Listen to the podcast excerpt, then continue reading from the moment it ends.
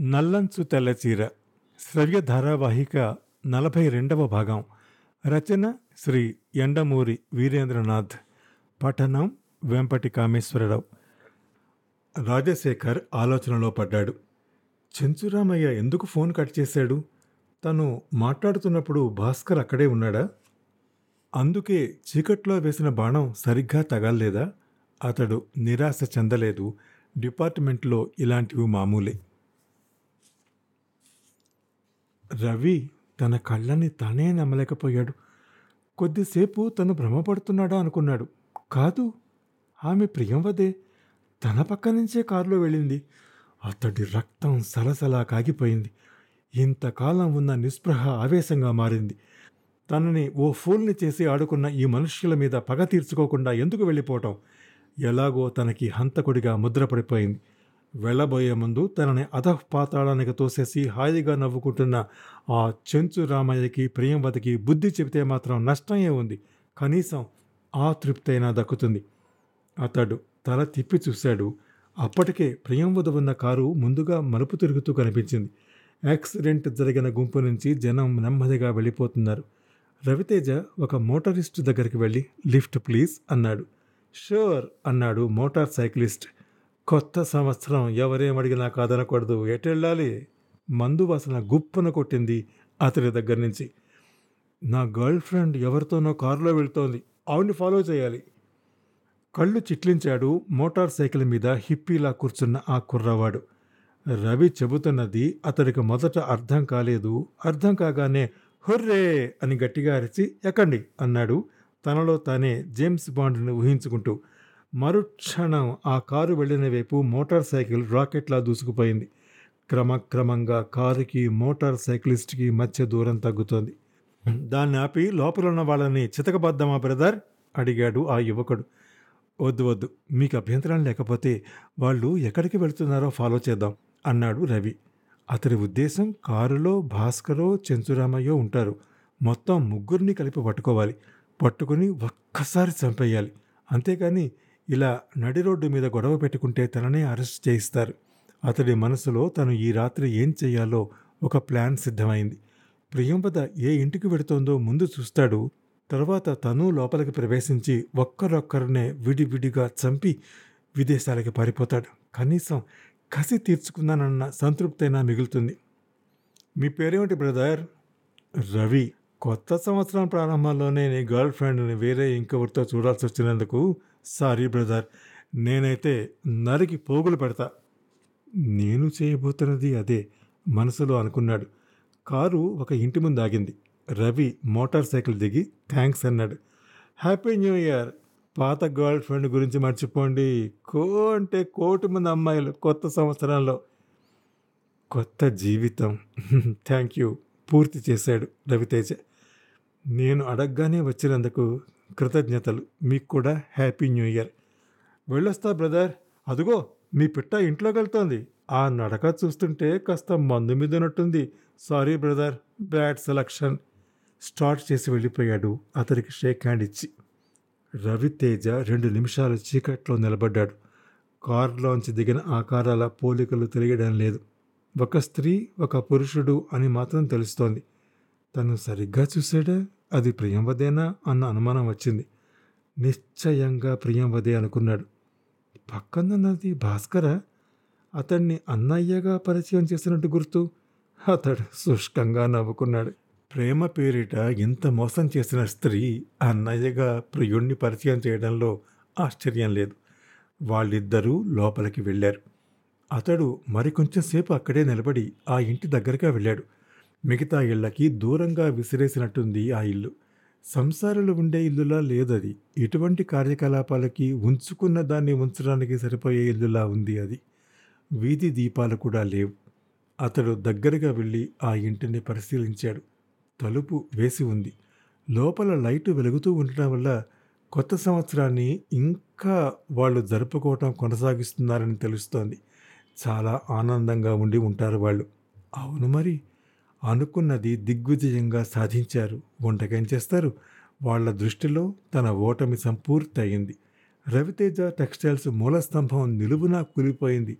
ఆ ఆనందోత్సాహాలని ఈ కొత్త సంవత్సరం సంరంభంతో కలుపుకొని ఎంజాయ్ చేస్తూ ఉండి ఉంటారు. ప్రహరీ గేటు వేసి ఉంది. అతడు వెనగ్గా వెళ్ళాడు. అక్కడ అలికిడి లేదు. శబ్దం చేయకుండా గోడ దూకి లోపలికి ప్రవేశించాడు. వెనుక వైపు పిచ్చి మొక్కలు ఇష్టం వచ్చినట్టు పెరిగి ఉన్నాయి. అతడు శబ్దం చేయకుండా ముందు వైపు వచ్చాడు. వీధి లైటు లేకపోవడం వల్ల అక్కడంతా చీకటిగా ఉంది. లోపల ఎంతమంది ఉన్నారో తెలియదు ముందు అది తెలుసుకోవాలి. లోపల ఇద్దరికన్నా ఎక్కువ మంది మగవాళ్ళు ఉన్న పక్షంలో తన పని కష్టమవుతుంది. లోపలికి ప్రవేశించగానే ఒకరిని స్పృహ తప్పించి లోపరుచుకోవాలి. అది చూసి రెండో వ్యక్తి ఎంత ధైర్యవంతుడైనా బెదిరిపోతాడు. అతను చుట్టూ చూశాడు. తీగకి కట్టి ఉన్న ఇనప ఊచ కనపడింది. దాన్ని భూమిలోంచి బయటకు లాగాడు. లావుగా రెండు అడుగుల పొడవుతో బలంగా ఉంది. ఒక దెబ్బ చాలు. మనిషిని స్పృహ తప్పించడానికి దాన్ని భూమిలోంచి లాగి చేత్తో పట్టుకున్నాడు.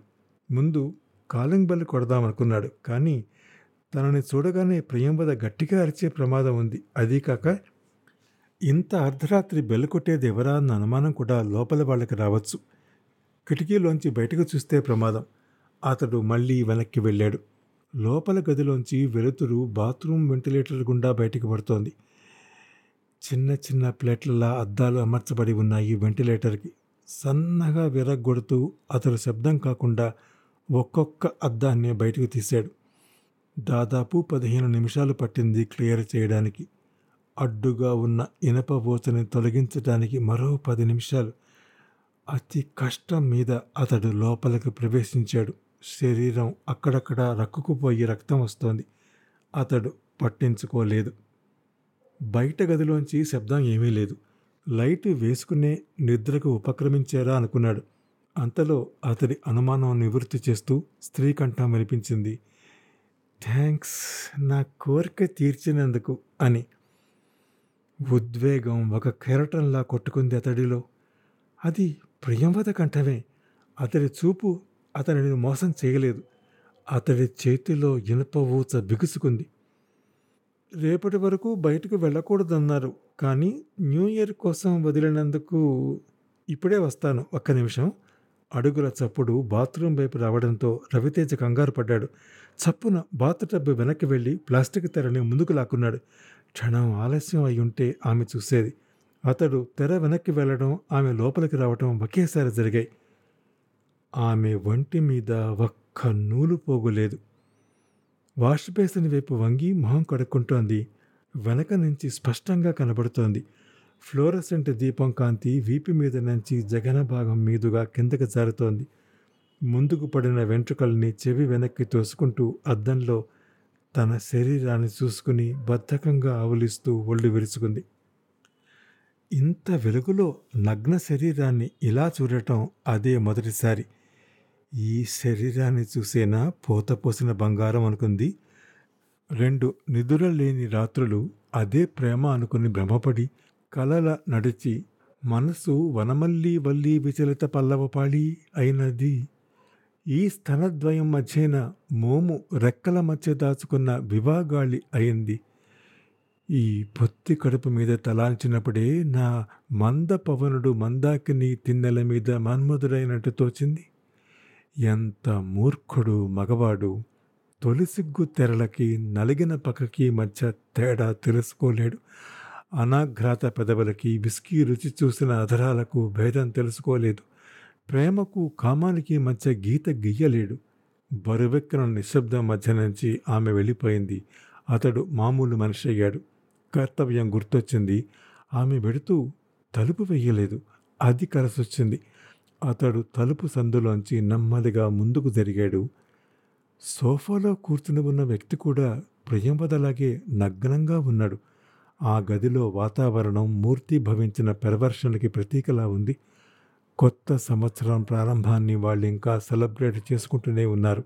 మధ్య సగం సీసా ఖాళీగా ఉంది. సిగరెట్ పొగ గదంతా నిండి ఉంది. ఆమె వెళ్ళి అతడి ఒళ్ళో కూర్చుంది. కమాన్ డార్లింగ్ అంటూ అతడు వంగి ఆమె నోటికి గ్లాస్ అందించడం కోసం ఇటువైపు తిరిగినప్పుడు రవితేజకి లైట్ వెలుతురులో అతడు స్పష్టంగా కనిపించాడు.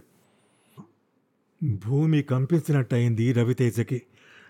కరాళ కంకాళాన్ని ఆకాశంలోకి విసురుతూ ప్రథమ గణం చేసే ప్రళయ నృత్యానికి భద్రతృణ శరత్ సస్యాలు కదిలిపోయి నక్షత్రాలు ఆకాశపు లోయల్లోకి జారిపోయి భయంకర పారావారం తన వెయ్యి పడగల్ని సాచి ఒక్కసారిగా ఒళ్ళంతా కాటువేసినట్టు అతడు వణికిపోయాడు. ఆమె శరీరం చుట్టూ చేతులు వేసి ఆమె వక్షం మీద సిగరెట్ ఉంచుతానని బెదిరిస్తూ ఆమె జారిపోతుంటే చూస్తూ ఆనందిస్తూ మధ్య మధ్యలో ఆమె నోట్లో బలవంతంగా మదువు పోస్తూ శాటిస్టిక్గా ఆనందిస్తోంది. Raviteja textiles chairman Sharma. ప్రియంవదతో కలిసి ఉన్న వ్యక్తి శర్మ అయ్యేసరికి అతడు అప్పటి వరకు అనుకున్నది చేయాలనుకున్నది అంతా మర్చిపోయాడు. అతడి చేతిలో ఇనుపబూచ అప్రయత్నంగా జారి శబ్దం చేసింది. ఆ శబ్దానికి బాత్రూం వైపు చూసిన ప్రియంవద కెవ్వున అరిచింది. రవితేజ చప్పున స్పృహలోకి వచ్చి వంగి నేల మీదున్న రాడ్ తీసుకోబోయాడు. ఆ అరుపుకి బయట గదిలో ఉన్న మరో వ్యక్తి లోపలికి వచ్చాడు. శర్మ దుప్పటి చుట్టుకుని తలుపు తీశాడు. రవితేజ బాత్రూంలోంచి ఆ గదిలోకి వెళ్ళేసరికి బయట వ్యక్తి లోపలికి రావటం జేబులోంచి పిస్టల్ తీయటం అంతా క్షణాల్లో జరిగిపోయింది. శర్మ సర్దుకుని నవ్వుతూ వెల్కమ్ రవితేజ. చివరి క్షణాలలో అంతా కనుక్కోగలిగావన్నమాట కంగ్రాచ్యులేషన్స్ అన్నాడు. లోపలికి వచ్చిన వ్యక్తి చేతిలో పిస్తల్ తను తీసుకుంటూ బయట నుంచి వచ్చిన ఆ వ్యక్తి భాస్కర్.